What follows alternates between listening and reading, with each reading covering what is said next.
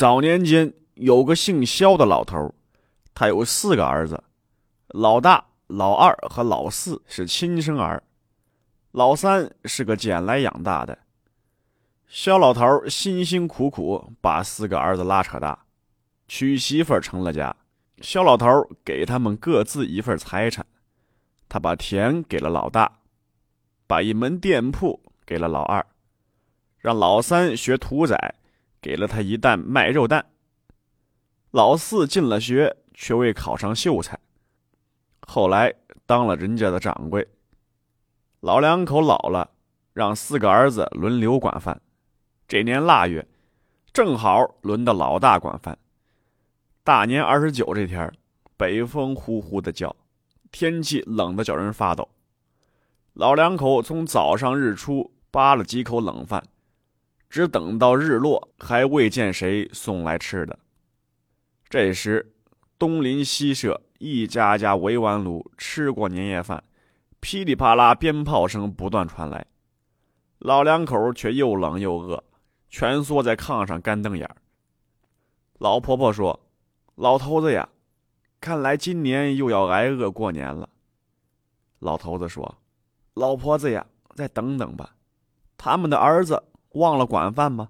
没忘。老大一上午到地里收菜去了，等他挑着满担的花菜、大蒜、芹菜、芥菜回到家，已经后晌了。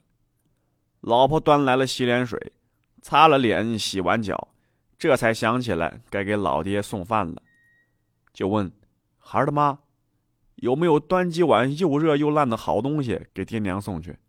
老大的媳妇儿一听，满脸不高兴，说：“今天是大年夜，四个儿子四份饭菜，他两个吃得完。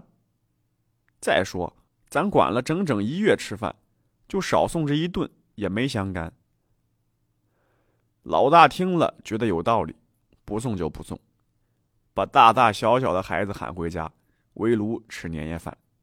老二那天后晌料理完店的事儿，关了店门回家。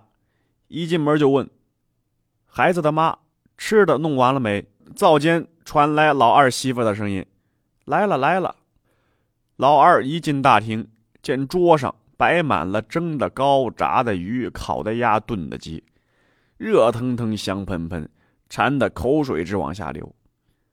老二挑了几样，朝着灶间喊：“孩子的妈，我把这几样送去给爹和娘尝尝，回头咱们再围炉吧。”这时，老二媳妇手拿一把火钳，急匆匆冲出灶间，喊：“慢！”老二打量了一下老婆的脸色，已经晴转阴，不妙。只听老婆说：“你别给我装孝子，上有哥哥，下有弟弟，财产分到你手里也不过四分之一。再说，今晚四家兄弟都送吃的，岂不把两个老的撑死？”老二一听有道理。何况今天还是轮到老大管饭，我何必多此一举？再说老四，从东家那儿提回了一大包过年的礼品，回到家里，一跨进门槛就喊：“孩儿的娘，有没有送点好吃的去孝敬老爹娘？”老四的老婆正忙得团团转，这一听正窝火呢，你就光知道孝敬老爹娘，他给你金山还是银山，好天好屋。不都让上边的风光，你跟着冲什么孝子？要孝顺，干脆搬去跟你老娘过。老四给老婆抢白了几句，连大气儿也不敢吭，乖乖的捋起袖卷给老婆当帮手。那老三一早下乡卖猪肉，直到过晌才完，紧赶慢赶，回到家已经快掌灯了。见妻子已经把热腾腾的年夜饭摆满桌子。老三道：“娃儿的娘，快挑几箱炖的烂烂的，热热端给爹和娘。”老三的妻子说：“你也来充孝子，人家三个亲生儿还不够老两口吃的，要你送。再说家财他们分大的，房子他们分好的，再孝顺也是抱养的儿子，亲不上。”老三却不高兴地说：“娃儿的妈，快别这样讲。”我老三有今天，多亏二老的抚养，咱们不能忘恩负义。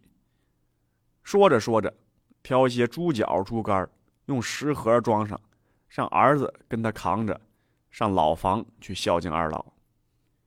一进门，见二老哆哆嗦嗦挤在炕角，灯也没点，忙问：“爹娘，饭吃了没？”肖老头睁睁眼问：“吃饭？午饭还是晚饭？你连午饭还没吃？”老三这才大吃一惊，忙把热腾腾的猪蹄儿、猪肝盛给二老暖暖肚子，然后交代儿子回去叫妈来，把爷爷奶奶背回家过年。小老头叹了一口气说：“我辛辛苦苦拉扯了四个儿子，却差点多子饿死爹了。”